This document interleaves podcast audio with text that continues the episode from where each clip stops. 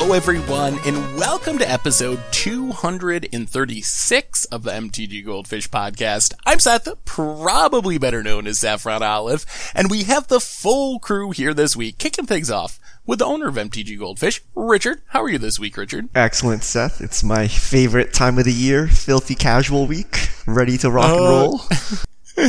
We do have lots of filthy casual cards. It's Commander 2019 spoiler week, so that's going to be our episode, basically, talking new Commander cards. But before we get into all the sweet new cards, we have another co-host, Crim. How's it going today, Crim? Hey Seth, uh, very excited. Saw some of the new spoilers for Commander, so obviously I'm pretty uh, pumped for the set. Yeah, I'm pretty pumped for the set too. I'm definitely excited. Uh, I feel like Wizards, they, they even said it actually in one of their streams that they kind of heard the feedback from the community based on last year's decks, which, uh, they were a little lacking in value. There were some complaints about certain ones of them, and it seems like they really are trying to, uh, kind of juice these decks a little bit, improve based on last year. So our show today, pretty much going to be all Commander 2019 spoilers. While the spoiler season this time is a little weird where they're spoiling one deck a day, so we're like halfway through the Sultai deck, we did get a bunch of spoilers from across the decks from Gen Con. So we have plenty to talk about in terms of new cards. So we're going to talk new Commander 2019 cards and then answer some fish mail. So that's our plan for today. And I'll kick it over to Richard. Usually spoiler time means Richard can lead us through some cards. So Richard, take it away with some commander cards. Ah, yes. Many names I cannot pronounce today. First up, Girid. Gyred. I'm gonna go with Girid. Conclave Exile. Two red, green, white. So five CMC, two five. Legendary creature, human shaman. When Girid enters the battlefield, create a 4-4 green rhino creature token with trample. When Girid attacks, populate. The cre- uh, the token enters the battlefield tapped and attacking. It's like a power, like, I don't know, it seems like they are trying to make the power level of Populate a little bit stronger this time around.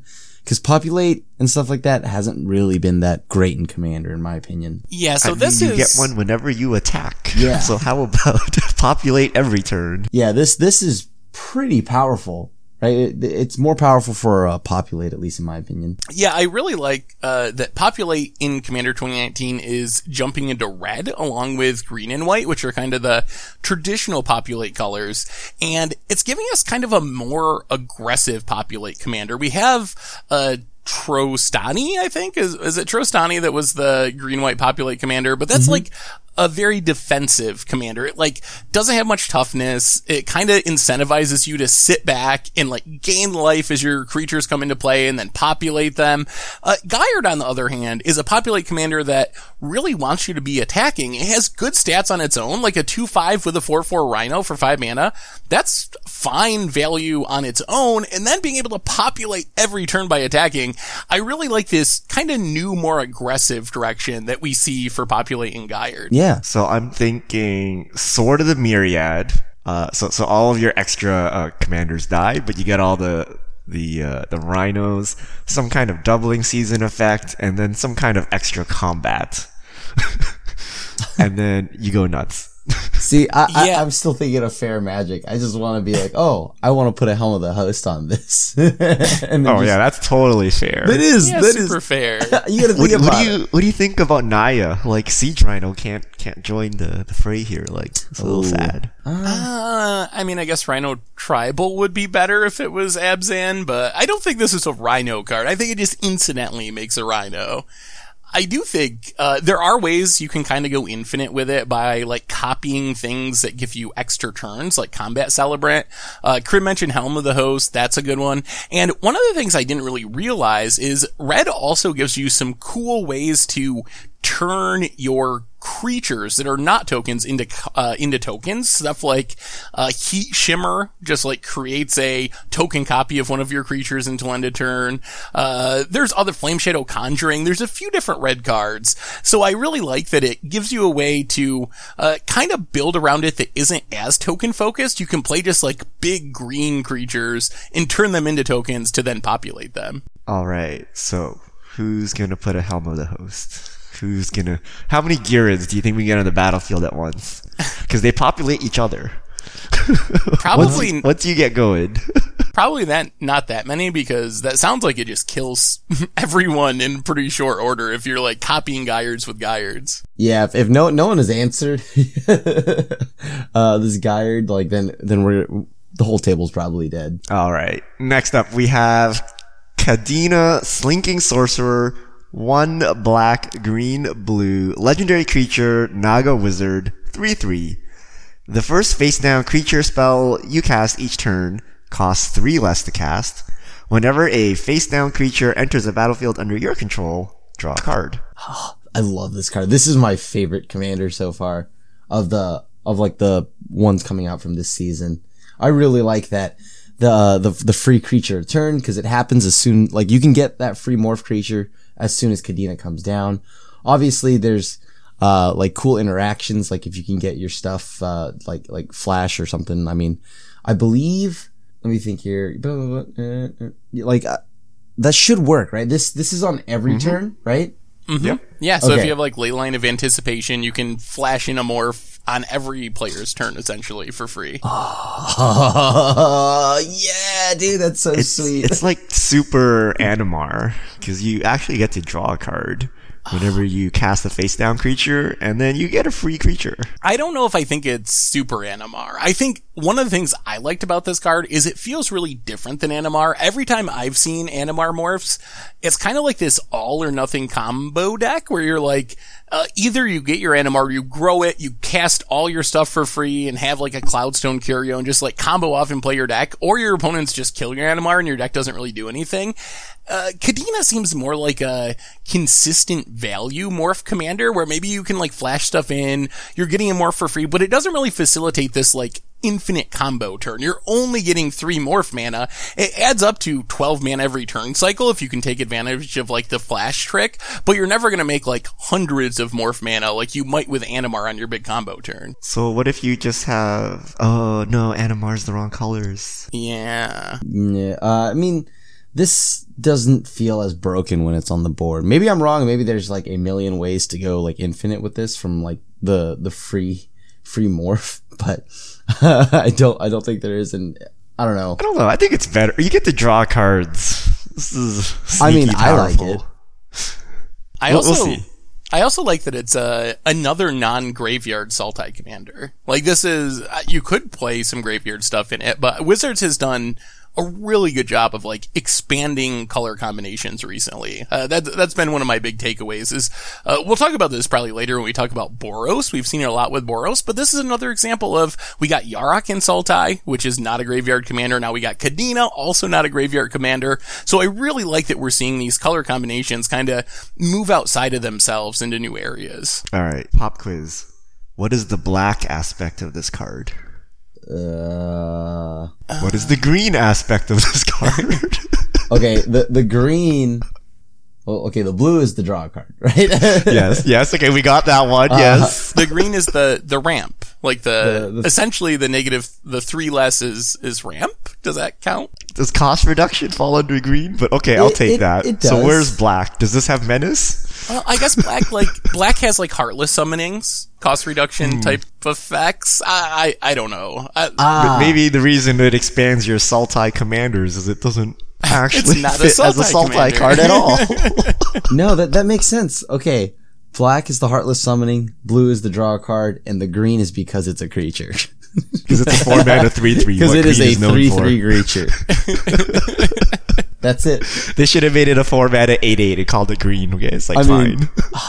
They, they, I, I guess there is that like they could have added something like I don't know, like give it a one one counter or something like that because it also has the Simic yeah. Adapt. Oh, okay. Well, okay. You know that, that's, Give, that's give it monstrous. Yeah. Why not? uh, Sevinne the Chronoclasm. Two blue, red, white. So five CMC Jeskai, two two legendary creature human wizard. Prevent all damage that would be dealt to Sevinne whenever you cast your first instant or sorcery from your graveyard each turn. Copy that spell. You may choose new targets for the copy. Meh. Eh, How easy is it to trigger, like, to continually cast things from your sorcery, uh, from your graveyard? So flashback. Flashback, uh, Jumpstart, Snapcaster, Mage type effects, mission briefings, Torrential Gearhulks.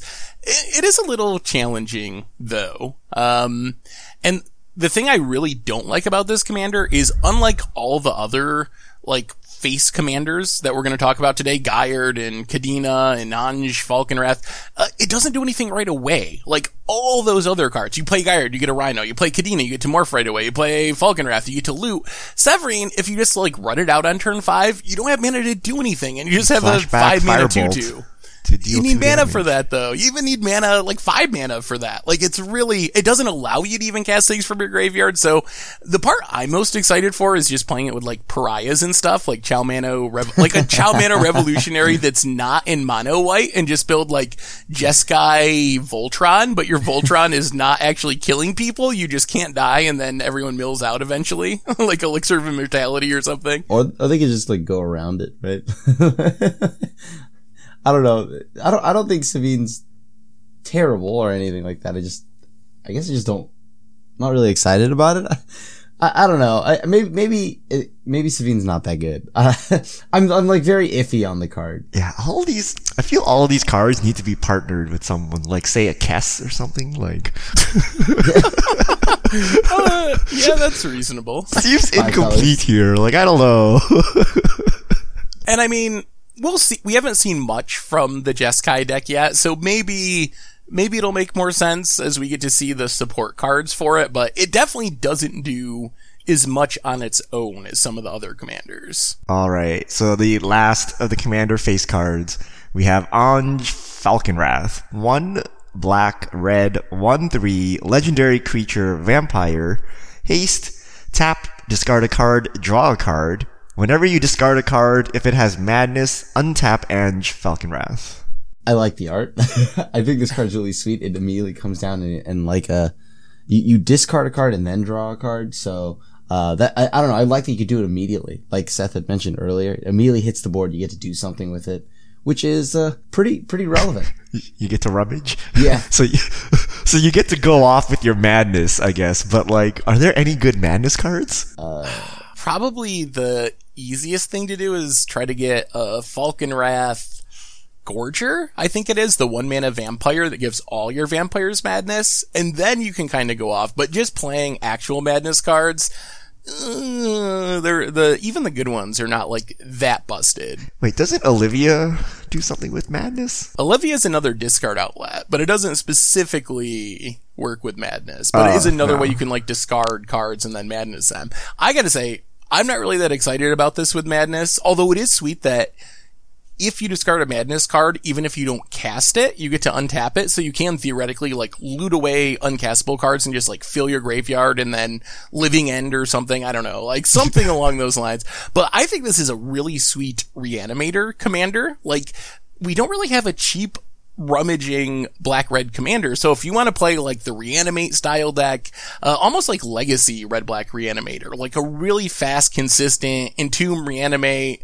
uh, animate dead, it works really well with world gorger combo where you can discard it and then the way world gorger loops, you keep untapping on Falkenrath. So you get to essentially loot through your entire deck and make infinite mana and find a finisher. So I kind of like if I ignore the madness part of it and just think about it as a fast reanimator commander, I really like Anje Falkenrath there. That's actually uh, three- pretty, pretty good. I, I like Three the idea. mana of loot.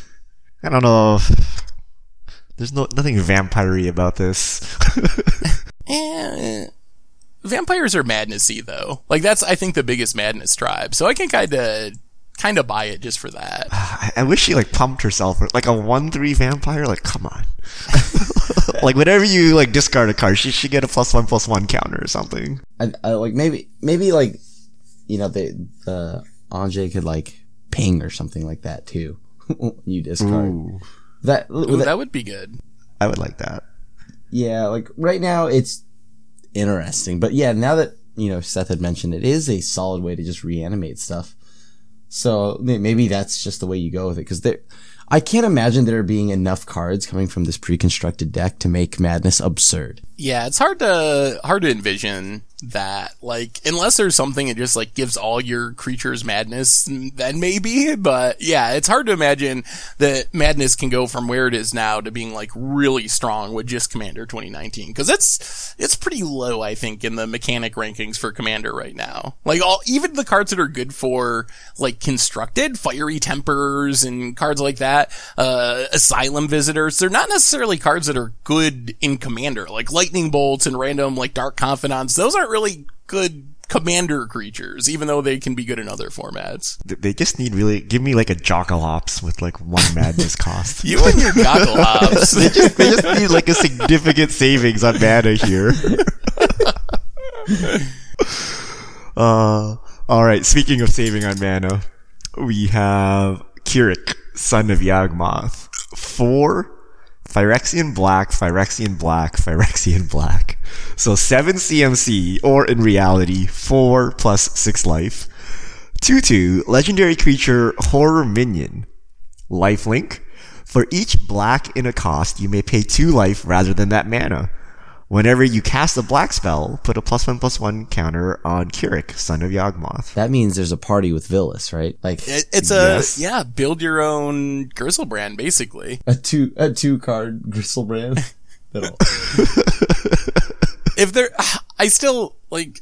Uh, when I first saw this card, I kind of didn't believe it was real. Like I knew it was because it, it was official, but Wizards just is not learned the free spell lesson yet. They they just keep printing more broken free stuff, and to me, this looks like the most potentially busted card that we've seen so far out of Commander 2019. Like it seems so easy for this to just generate. 10 mana a turn. It has life link, so you gain the life back. Plus you're in black, so you can gain life back with like exsanguinates and gray merchant of asphodels. Like, is this just like incredibly broken or am I off base on this? So if you have a jet medallion, it, so you can't pay like generic costs, right? You can only pay the colored mana. Yeah. So if you have jet medallion, that helps. Uh, you can play your rituals for free. So like the dark rituals, cabal rituals, or whatever. But yeah, you can play a lot of cards. Now you are limited by life, but just put a boots on this thing and then hit someone after you've cast all your spells, and you probably made Phyrexian mana even more broken, right? Because each each spell you cast is one counter on K'rrik, which is one life back if you hit someone. So if you play a black spell, it's actually only one life if you actually manage to connect with K'rrik. So And I don't there's know, like this seems Aetherflux Scary. Reservoir and so forth, like other ways that you can continually gain back that life. People have already come up with some like Doomsday piles where if you have K'rrik and resolve Doomsday, you should be able to just win the game from there. So I I think that this card's really strong. What do you think, Crim? I think the card is really, really strong. But I think that as soon as you play this, uh, the whole table needs to work on killing it immediately. I don't think the, the controller can ever untap with it. Uh, that's if you even get to that point.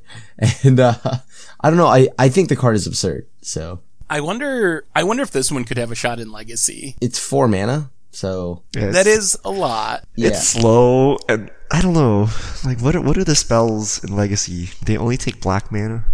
It seems like you could storm off. You have like tendrils, you have dark rituals and cabal rituals. Like maybe Yeah. you can just like play this and immediately storm kill, but maybe you can just storm kill without this. And you Yeah, you really needed need all it. those cards anyway to, to Yeah. storm kill. Ah, it's interesting. I'm surprised they did this. I'm sur- uh, It's like if they printed a card that says like all your cards have delve, and you're like, huh? like just- why why why do all the cards have Phyrexian mana now? I think it's especially surprising because I don't even think Phyrexian mana is like that popular of a mechanic. It seems like a relatively unpopular and widely disliked mechanic. So it's a, if you're going to choose a mechanic to do this with, Phyrexian mana is just like an awkward choice, but it does make for a really powerful commander. Is this the first legendary minion? Ooh. Oh, I think there's some old ones. Like the dwarf, dwarf minion thing. Oh wait, Braids is a legendary minion. Yeah, Braids there's is one banned. that like reanimates all your red and black spells. I Xantcha. Phage, Chainer. So there's a few. Yeah. It's also worth noting before we move on, uh, it works for any mana cost. So you can use this to pay activated costs, uh, cumulative upkeep, whatever. You can use Chainer Dementia Master, costs three black mana. You can pay six life instead. So it's not just casting your spells, but black mana abilities on the battlefield too. All right. Uh, next, we have Gerard, Weatherlight Hero. Two red and white. Legendary creature, human soldier, 3 3, first strike.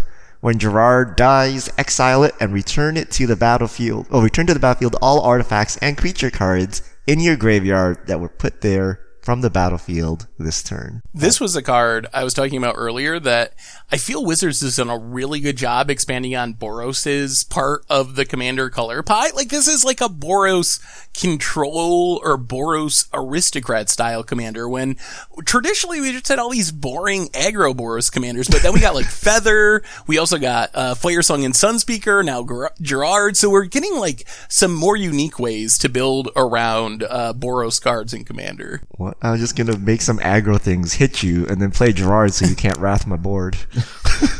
So you're So- still aggro. nice. Actually, And then if you somehow deal with that, that'll Teferi's protection. It's all good. I actually think this card has potential to be incredibly broken. Uh, we've seen like Second Sunrise be banned in Modern. We've seen Faith Reward be a combo piece.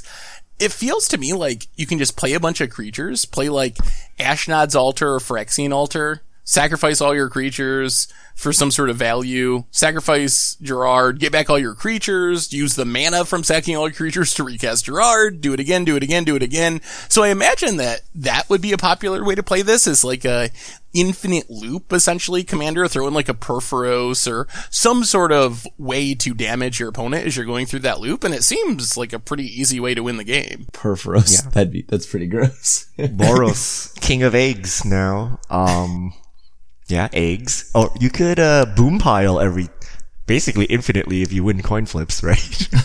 Yeah, or just like a Chroma's Vengeance, Wrath of God. Like you can be the Boros control deck that just like turns all those cards into plague wins essentially, since you get all your stuff back, and maybe get some enter the battlefield triggers along the way. so guaranteed, when we play this on Commander Clash, someone's just gonna exile the commander, and that'll be that. That seems likely, especially on Magic Online. that seems like an easy and brutal mistake to make. yeah, it's gonna be me. we're, we're gonna spend five minutes making sure we have the settings right, and then it won't work anyway. Or maybe they just won't put it on Magic Online. you never know with Commander cards. All right. Uh, let's move to some of the support cards we have. So let's go back to vampires. Uh, Anje's Ravager, two in a red, three three, Vampire Berserker. It's a rare. Uh, Anje's Ravager attacks each combat if able. When Anje's Ravager attacks, discard your hand, draw three cards. Madness, one in a red. Would probably be sweet if it was legal in Modern. Yeah. I don't know if I'd play this Mo- in a modern Commander needs deck, this. but I, I don't think modern needs this. it's gonna get more broken. I don't know, a three mana three three. It's a two mana three three. Two mana three three that trump attacks into Hogak. I don't know. or is paired with Hogak. it just needs to Would you attack once, right?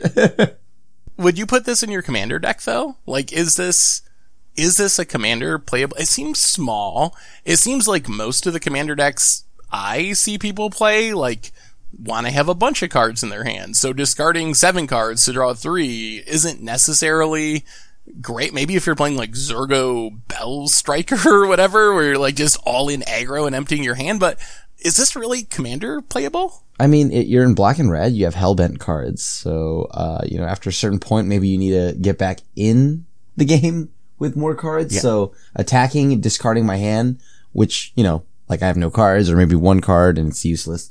Then I get three new cards. I, it's not the worst, actually. And and like, if we're going black red madness, anyways, it, and it's vampires, I, yeah, sure.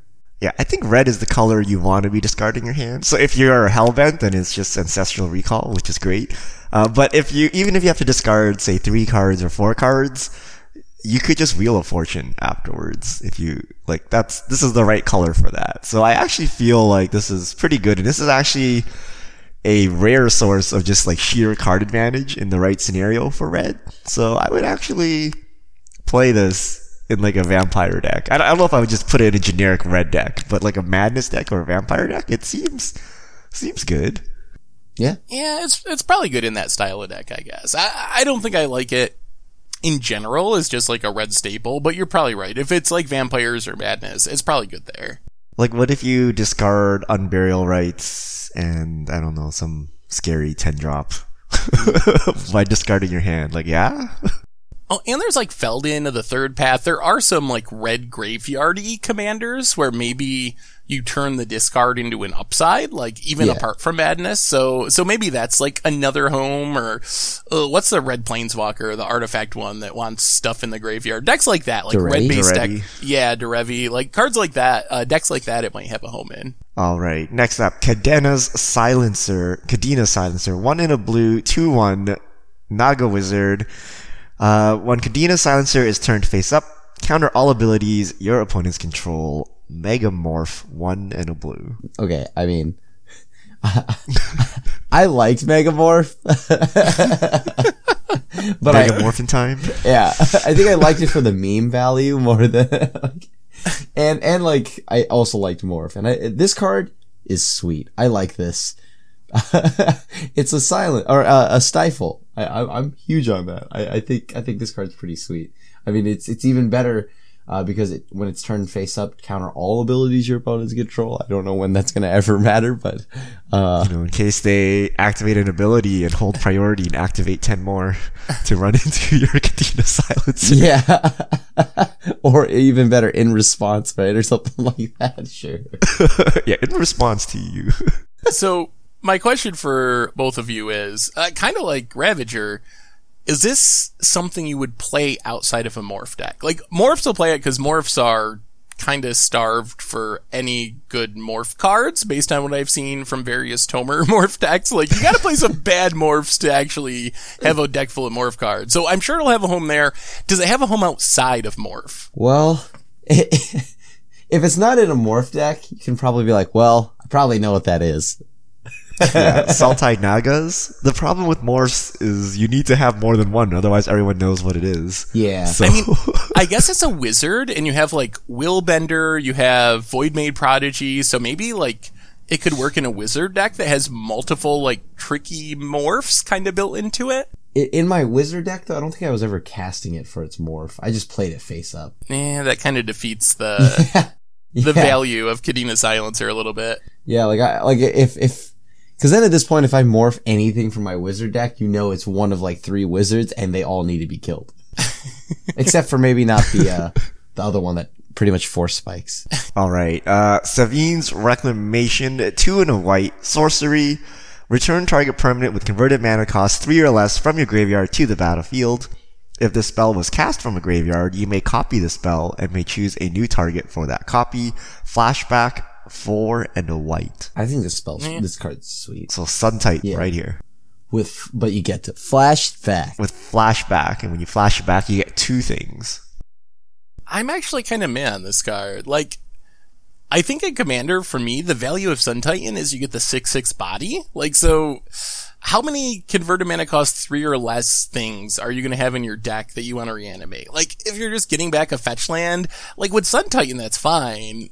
Are you going to play Severine's Reclamation just for that? I, I don't know. I'm kind of, I'm kind of What do you think about like Eternal Witness? Except it has to be a CMC three permanent.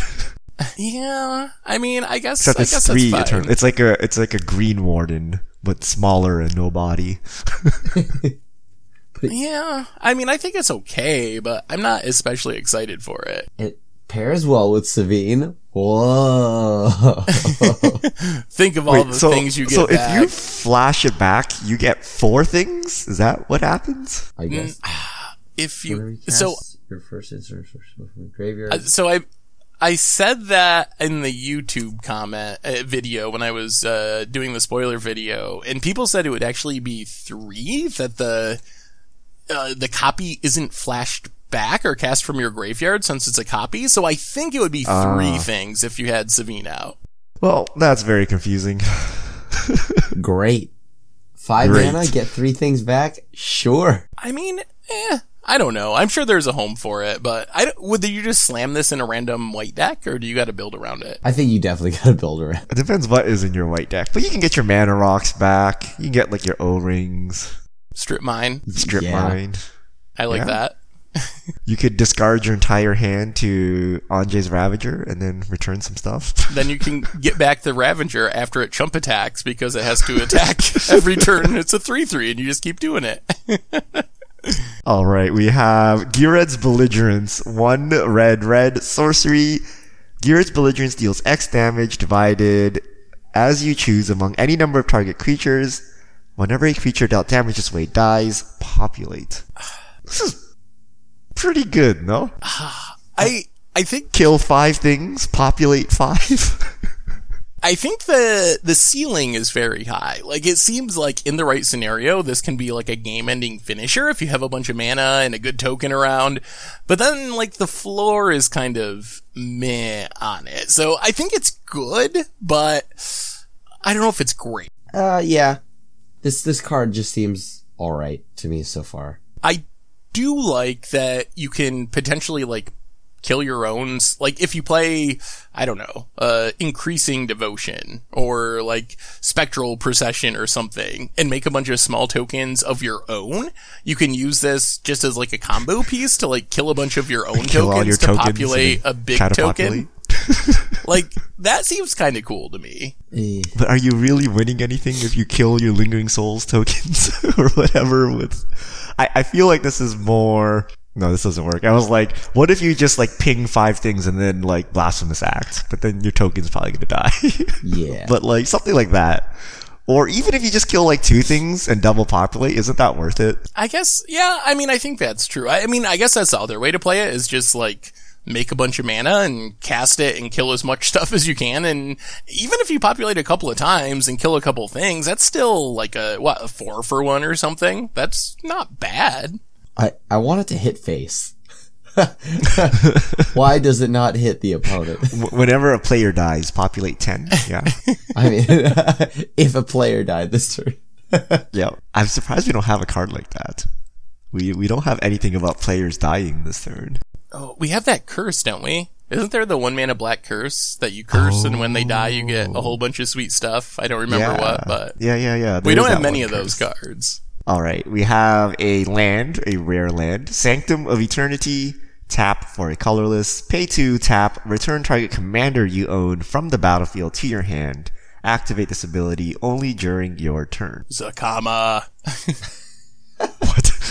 I think when I first saw this card, I was like, eh, I don't know what you do with this. You can't save your commander because you only do it on your own turn. Then someone pointed out that it just like goes super ultra infinite with Zacama since you can like cast Zacama, untap all your lands, use this to bounce Zacama, cast it again. As long as you have enough mana, you just like make infinite mana and kill the board with Zacama and blow up all the artifacts and enchantments and gain infinite life. So it's like a pretty easy two card combo in a Zacama deck in specific. How about Omnath?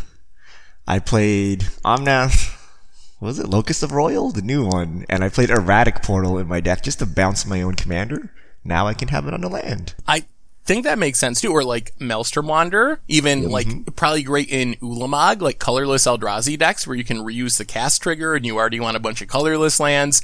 So I think it's like probably not going to beat out other colorless lands in most decks, but for specific commanders, Zacama, the Omnath, things that have good enter the battlefield triggers, I could definitely see playing this. It also saves your commander that's like imprisoned in the moon or uh, Yeah. stolen from you. If they like control magic your commander, you can actually get it back.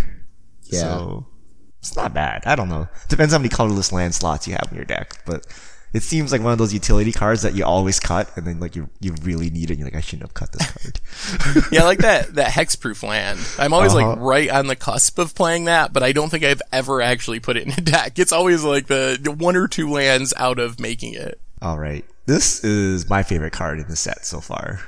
A lowly common, Scaretiller, 4 mana 1 4, artifact creature Scarecrow.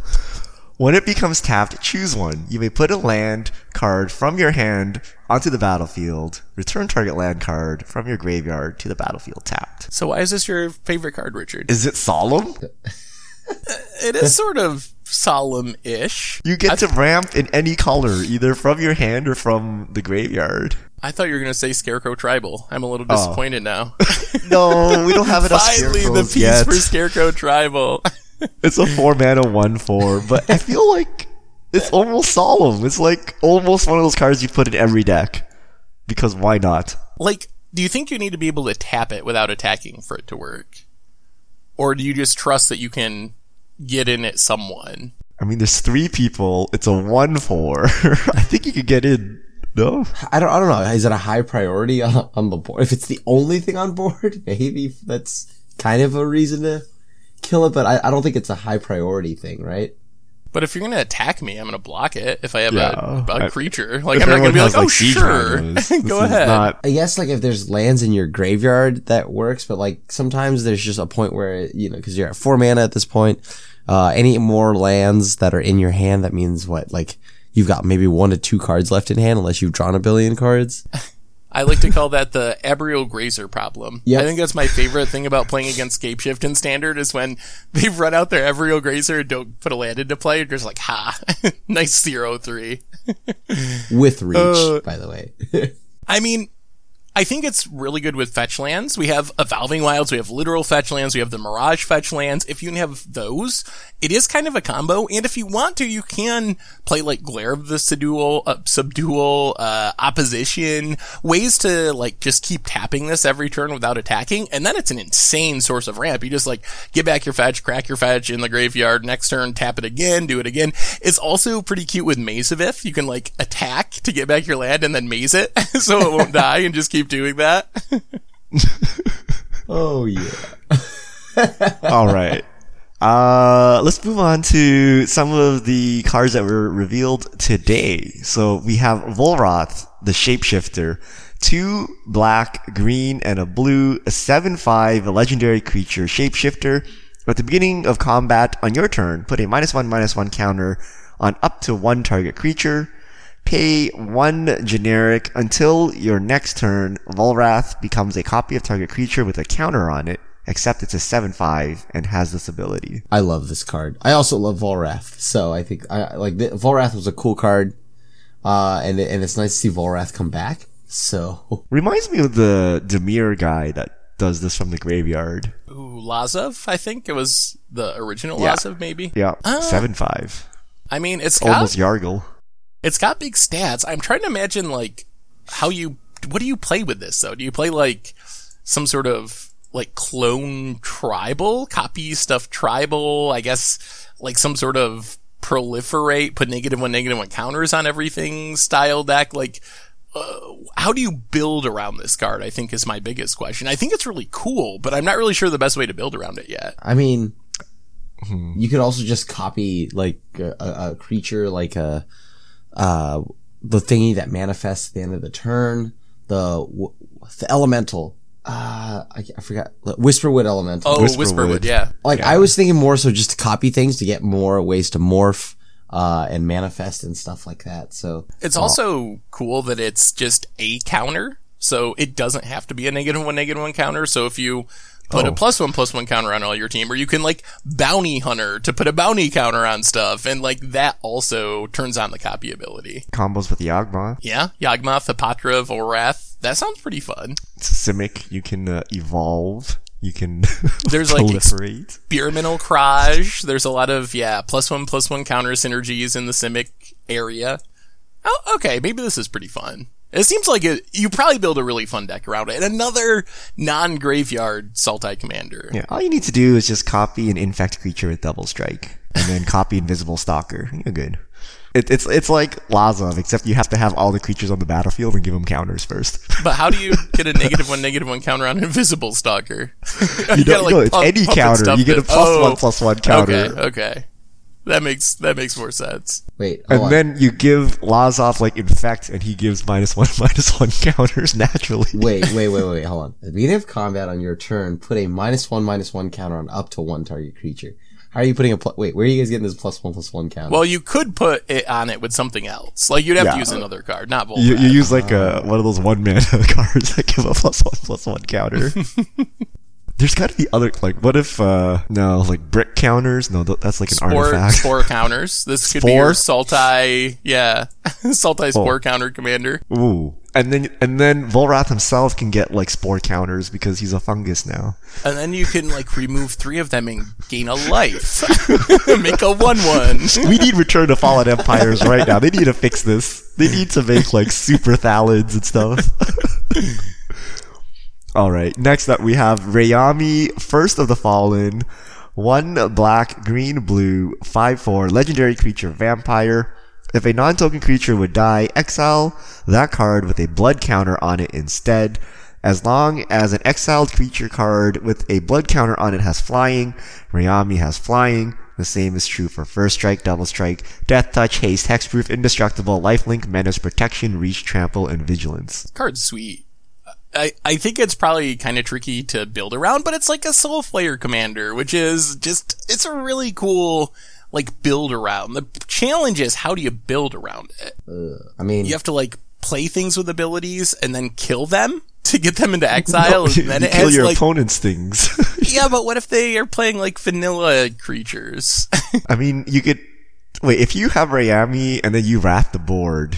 Do you get all the blood counters? You do, right? you should get all the blood counters. So when that is the nice part about it. So then the next time you recast it, all those cards will still have the blood counters for the future. that's pretty sweet. I mean, yeah, I don't, I don't know how you build around it other than just like board wipes and just like make sure you like uh, uh, get it back. Yeah, that makes sense. And I mean, it is kind of like graveyard hate too, which is pretty relevant. Like it's benef- beneficial because you're getting a blood counter, but it does shut down some shenanigans just by like keeping creatures from going in and out of the graveyard. How do you get infect on him? He doesn't get infect. It's not. It's only the evergreen keywords. Yeah, I guess, yeah. No infect's probably a good thing though. Also, it's weird it's a green vampire. I don't think we've ever had in Magic's history a green vampire. Hmm. Seems What part like of a this is challenge gr- for mono green vampires? What, what part of this is green? what part of it is any of the colors? Like, like, like, it's, okay, I get black. I understand black. I guess blue is the copying of everything. And then green. Is because it's a four mana five four. Yeah, okay. Okay. It's a creature. Yeah, vampire. yeah, we're gonna do that argument again. It's, it's, it's the same thing. It's a creature. It's five four. All right. Uh, next up, we have Gift of Doom, four in a black, enchantment aura, enchant creature, enchanted creature has death touch and indestructible. Morph, sacrifice another creature. You may cast this card face down as a 2-2 creature, pay 3 to morph it up. As Gift of Doom is turned face up, you may attach it to a creature. Wait, hold on. So you may hit. You, okay, you sack a So it's an aura, to, un- right? But you can morph it, and then if it's already an aura, you can sack a creature to like remorph it.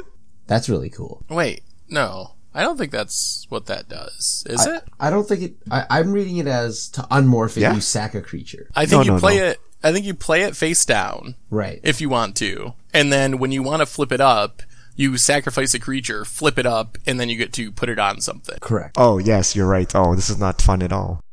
I mean, it's kind of It's still sweet. cool. Yeah, it's a really unique and weird card, but it's definitely But you gotta sack a creature. To unmorph it. it's it's black Yeah. though. You have like blood artists and graveyard synergy. Sacking a creature that's that's not the end of the world in a black deck. It's probably a benefit. To be honest with you, I feel like I could I could sack something that I want to like morph again if I can bring it back. Yeah, or like sack a Mindslicer. Yeah. just to make everyone love you. yeah, exactly. What is this art? Is it like a giant hand, like thought seizing someone? Like poking, like this person's Just like, like temple. someone on the head and be like, huh, you have death touch and indestructible. Yeah, maybe that is the death touch. Uh, The the hand is death touching the little head. I don't know. the art's weird. All right. Next up, Pendant of Prosperity. Three mana, three generic mana. It's an artifact. It enters the battlefield under the control of an opponent of your choice. Pay two, tap, draw a card. Then you may put a land card from your hand on the battlefield. Pendant of Prosperity's owner draws a card. Then that player may put a land card from their hand onto the battlefield. Pick a buddy. Yeah, th- this is like the ultimate me and Tomer card because we both love drawing cards so much that if either one of us gives it to each other, you know the other person's going to activate it every turn. So it, it seems like there's uh, some ways to get value out of it if you choose the right person. What if you take it back? uh, with like, oh, what, what is the land? The land that gives you back all your permanents. Oh, Uh, homeward, path. Isn't that only Homeward creatures? Path, and then it's your own personal draw card, put a land down. You could Zedruu. You get extra cards now for fun because you donated this thing. Yeah. I mean, draw a card plus ramp is pretty good for two mana. Like, Yeah. it seems powerful once it's on the battlefield. I guess the question is just going to be like, does your opponent activate it? But I assume that drawing a card and putting it on the battlefield is enough of a payoff that the person who has it is probably going to want to do it. The problem is like once you're ahead, people won't activate anymore, right? Because your opponent gets to control this as well. So if you desperately need cards, they may not want to give them to you. Uh, Richard, like, say you give this to me. Do you ever think a turn would go by where I would not activate this?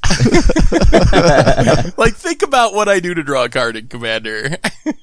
Just give it to me and we'll both be happy, I promise. Hmm. But what if what if you're winning already and we're trying to dig for answers against your board? Are you really going to activate it? Prob- probably. I'll know that I shouldn't, but I probably still will. All right. Uh, I think that's all the spoilers we want to talk about. There's a couple more rares we didn't get to. Um, and then today they're going to release the full deck list for the morph cards. I'm so excited. And every day they're going to release uh, all the cards for for the the decks. Today's morph day, and uh, we'll see what comes tomorrow. Yeah. And oh, then, yeah, that means next week when we podcast, we should have the whole thing, all the deck lists, all the cards, so tons of more Commander stuff to come still. So, what's the sweetest colors that you've seen from the cards? Salt, today? Sultai. Salt. I mean, I, I'm just also excited. Like, there's the new Ixidron art, which is really cool. And like, Scroll of Fate is such a sweet card because now you can manifest a card from your hand. These are just things that I'm, I'm really excited for. New uh, Vesuvan Shapeshifter art is pretty sweet too. So we got some sweet new art. We got some sweet new cards. Uh, yeah, I think it's really, I guess I would have to go with Sultai too, but it's because it's Sultai Day and we haven't seen enough cards from the other decks. Although I really think Anje Falkenrath might be the commander I'm most excited for that we've seen so far. I guess outside of K'rrik, which I just think is absolutely absurd. I'm most excited for Ghired. Uh, These rhinos, they're, they're gonna be fearsome. I, I would take the Ghired over like three of these Sultai legendaries.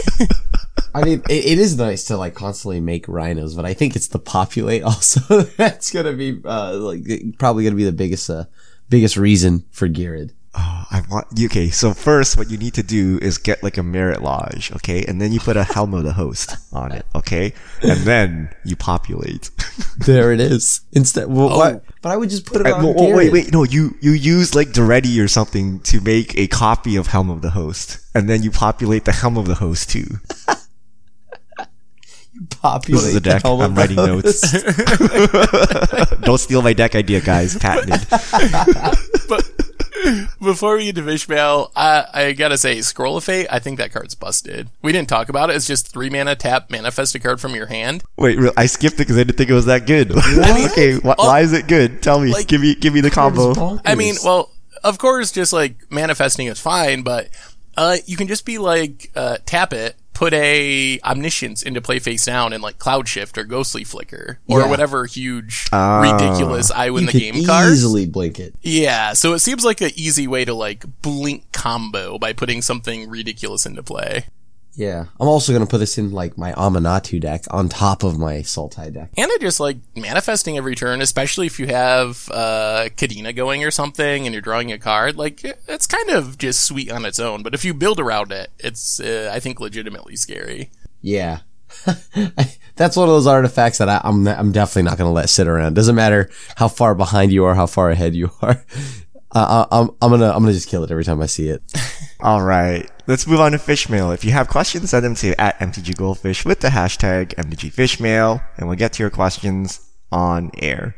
First question: Slice oh fly slice slice of lime.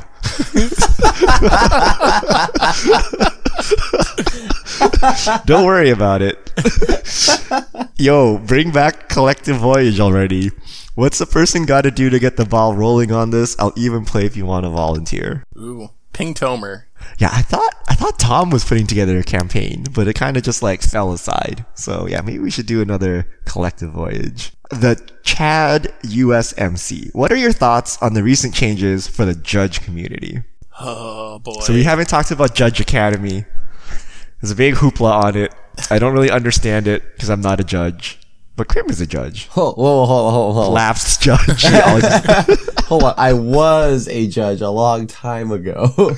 well, do you want to become a judge again, given the recent Judge Academy announcements? Uh, I mean, I read into some of it and like, uh, I'm not really sure.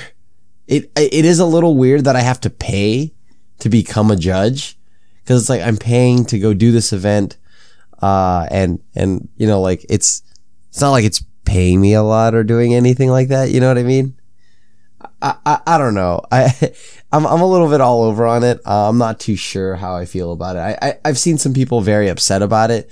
And I've also seen some people like counter, like their counter arguments on it and like why it's good for the judging community. So I, I don't stand on any side specifically. Yeah, I've mostly tried to stay out of it because I don't feel like I understand all the aspects of it enough to really chime in fully. So Yeah. so yeah, uh, I don't, it, uh, I don't know if it's a good or a bad thing. Yeah, same. Not a judge, but I do find it weird that you have to pay because I, I always understood judging as something you did of your goodwill. Like you Yeah. were severely underpaid. It was a lot of work. So now for that privilege, you have to pay for it. Seems weird, but I don't really understand the nuances or really anything about being a judge aside from what Crim has told me. A representative level one judge. Yeah. Seriously. Does this work? I don't know. I think so. Big Sky 21. I know this may sound controversial. However, I think Hogak is fair magic. Please explain why it isn't. I don't know if that's like, okay, well, a two, uh, like on turn Okay, two. okay, wait, wait. Why? How can it be fair? It's fair because it's a creature that attacks, right? it's not fair because it's a zero mana eight eight. that you easily get all the time.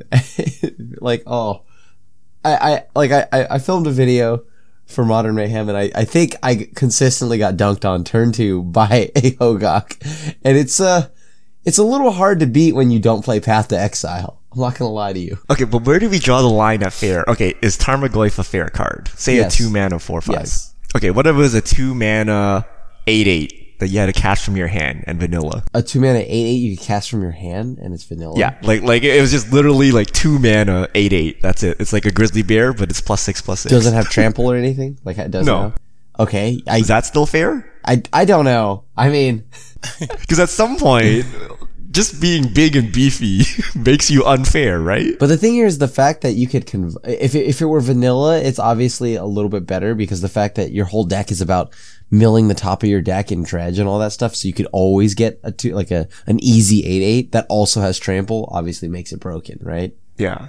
But I, I think, think- you're cheating mana cost, and then the fact that you can cast it from your graveyard yeah, makes it unfair. correct. Yeah, I think Yeah. it's just the amount of power it puts on the battlefield so quickly. Like, it just enables such fast starts that I don't even think there's any other deck in the format that can do that as consistently. Just like turn to 14 power, 16 power, and do that like regularly. So, uh, I think that it's more like the deck than Hogak in specific, but Hogak is a reason the deck can do that so consistently. Alright, I'm gonna put Hogak and Jund and see what happens. Just fair we'll, magic. we'll see if it's fair.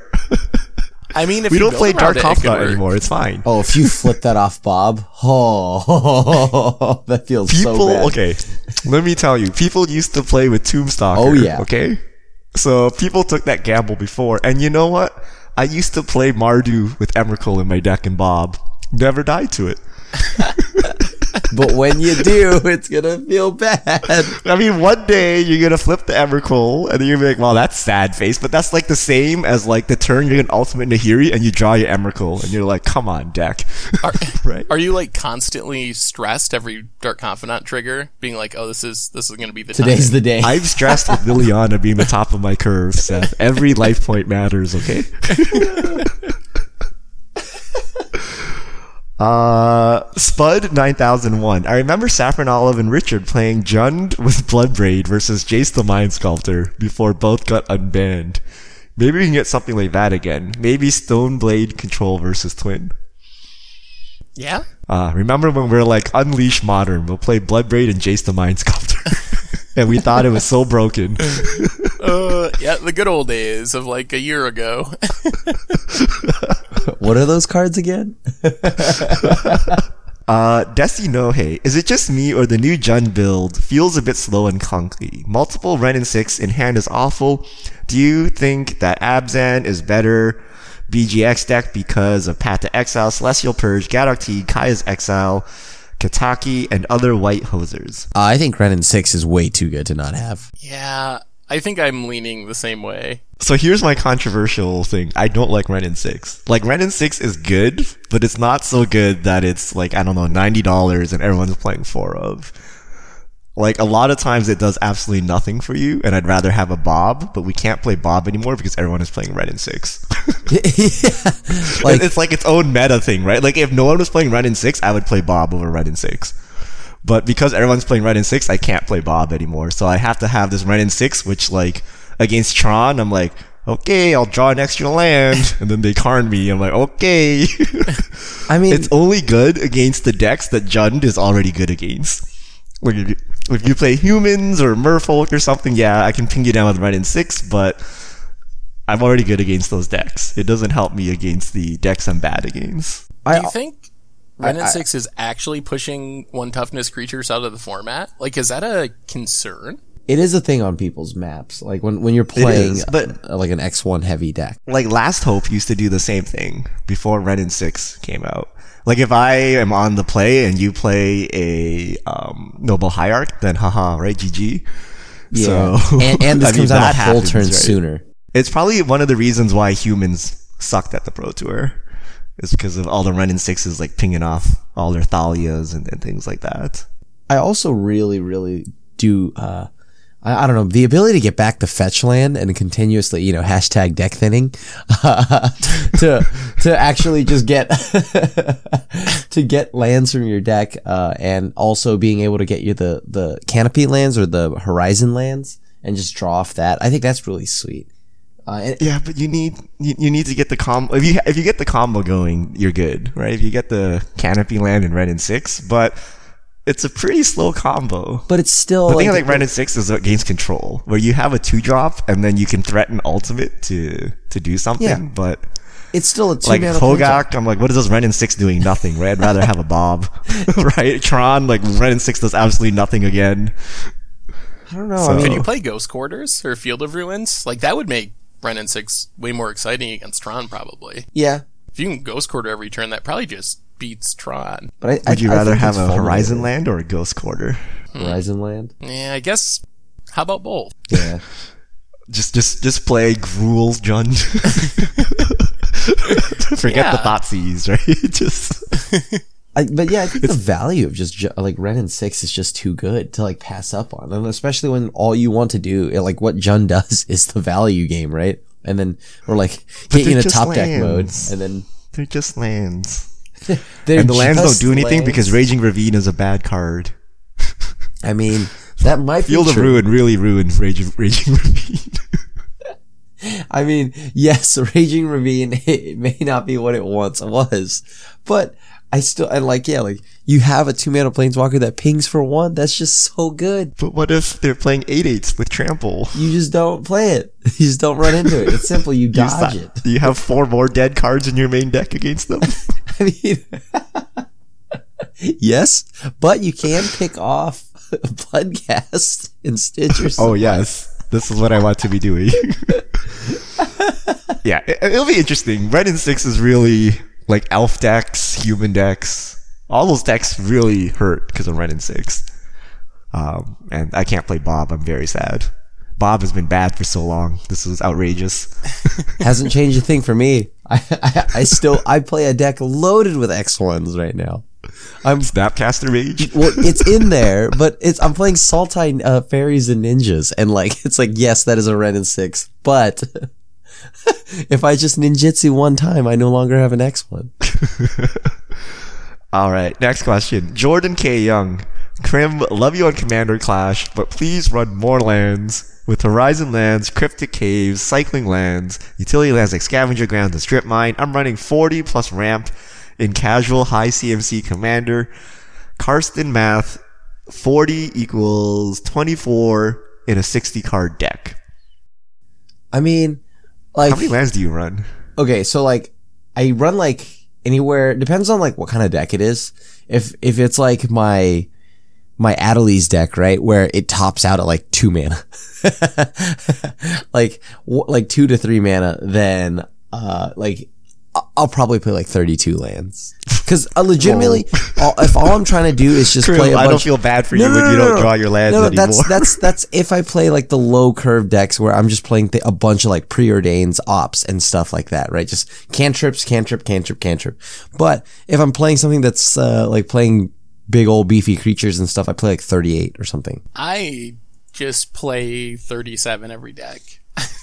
yeah. It makes it nice and simple. Like that doesn't if a land doesn't count for tap for mana like Maze of Ith, then I don't usually count it as a land, but I usually have 37 mana producing lands and I just do that and don't think about it. Yeah, we also so we play a lot of lands. So when when there are viewer submitted decks, people really skimp on the land. Part of it is they're running Sol Ring and like Same. Mana Vault, Mana Crypt, Same. things like that let you cut back on lands. But I still feel most people play too little lands. And especially since we have the cycling lands and the scry lands and things like that that kind of give you a little advantage. It's should probably play more lands. Yeah, I You mean, should play more lands and then deck thin. I, I, I honestly do play the like I build my decks with you know like Sol Ring and all that stuff in mind. So uh, I do have to I like on the decks where like I, I'm I'm not playing them because you know like we have that soft ban list. I just add more lands in their place. So normally my 38 land deck would probably be 35, 34 lands. All right. Last question. 11 Vicious. If Hogak doesn't get banned, would unbanning Deathrite Shaman bring balance to the meta? or would the fair decks just dominate to that point? Crim, you should give Esper ad nauseam with three fairies, scheming symmetry, and miracles a try. The spice is real. I, you know what's funny? I actually played against a Miracles deck, an Esper Miracles deck, uh, using scheming symmetries, counterbalances, and stuff like that. And uh, it, it, it's a it's a cool it's a cool deck, and I do like the idea of scheming symmetry with. But but I don't know. I'm I'm I'm not an ad nauseam kind of person. I I, I don't really like things that win the game immediately. I know I know I know I know that sounds ridiculous, but like yeah, I, I don't like winning the game immediately. I like sitting there and playing the slowest game possible. Like if we could sit there and grind out more games of like one game of Magic, like that that's great. That's great. Crim's ideal win is the 1-0 victory. Yeah, no, no, no. It it, it legitimately is. Every I, I've noticed that like every game I I move to, like like every game I play, what is the way I could win, but in the slowest way possible, and like make it so that you, you just completely remove the opponent's will to continue playing the game. I think back to the That isn't Nexus. question. I think Hogak's going to get banned, so we don't have to worry about it. And I think Deathrite is just too good. Like, would it help against Hogak? I don't actually know that it would, honestly, Yeah, because you play it on one, can't activate it until turn two. That's too slow if you're on the if you're on the draw. So I don't know if it would save things, and it's just too good of a card, like in a vacuum. It's just too pushed. I think it would just make it a two deck format almost, right? Like the Deathrite deck or the Hogak deck, right? Yeah, Yeah. it, it probably would. And Jund is already know. good. Could you imagine Jund with Okay, Death first Ray? of all, you can't. There's anti-synergy between Wrenn and Six and Deathrite, right? Like if you use your land for mana, then you can't grab it with Wrenn and Six. Uh, ironically, this one-two body survives Wrenn and Six, so you can't even ping out Deathrite. Um, I don't know. I mean, so Deathrite won't help against Hogak. Would it break the format? Probably. Yeah, it, it, it just hates out the decks that don't need to be hated out even more. Oh, okay, yeah. Jund needs death Deathrite. This is what we need. We don't need Wrenn and Six. We need death Deathrite Shaman. If you had to choose Wrenn and six or Deathrite, would it be Deathrite. Death for sure? Yeah. Hundred percent. I'm like cutting my Wrenn and sixes as we speak right now. Whereas death Deathrite, oh boy, I, Deathrite is good. Deathrite is like a turn one win con, right? Like against control, you just sit there and drain them for two a turn, and you're good. Yeah, and it like eats faithless lootings and snapcaster targets and gains life if your guns burn. It's just It ramps. It does so much. It, it Ramps. ramps. It's even banned in Legacy, and that's a pretty good bar for Modern. Like if it's banned in Legacy, you probably shouldn't have it in Modern. Yeah. All right, that's all of our fish mail for this week. Thank you to everyone who sent them in. If you have questions, send them to at MTG Goldfish with the hashtag MTG Fishmail, and we'll get to your questions on air. And I believe that that brings us to the end of episode 236 of the MTG Goldfish podcast. So, Richard Grimm, thanks for hanging out. Thanks to everyone for listening. And we will be back next week with all the new Commander 2019 spoilers and whatever else happens in the world of magic. So, until then, this is the crew signing out.